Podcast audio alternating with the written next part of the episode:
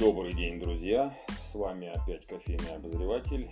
И сейчас я хочу просто поделиться своими мыслями, которые охватывают меня при слове кофе.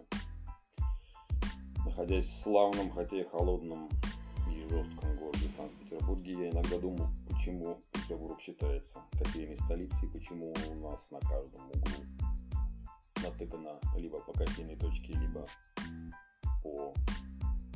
отдельному кафе.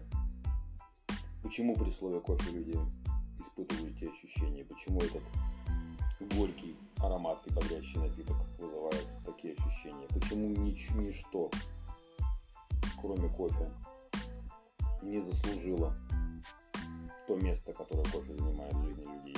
Почему многие люди не мыслят на начало дня без ароматной кружки,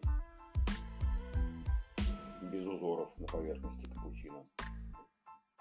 Почему этот напиток с его горечью, с его ароматом, с его запахами и его бодрящим эффектом занял такое место в жизни человечества? У меня нет ответов на это. А может быть они и не нужны? Пусть просто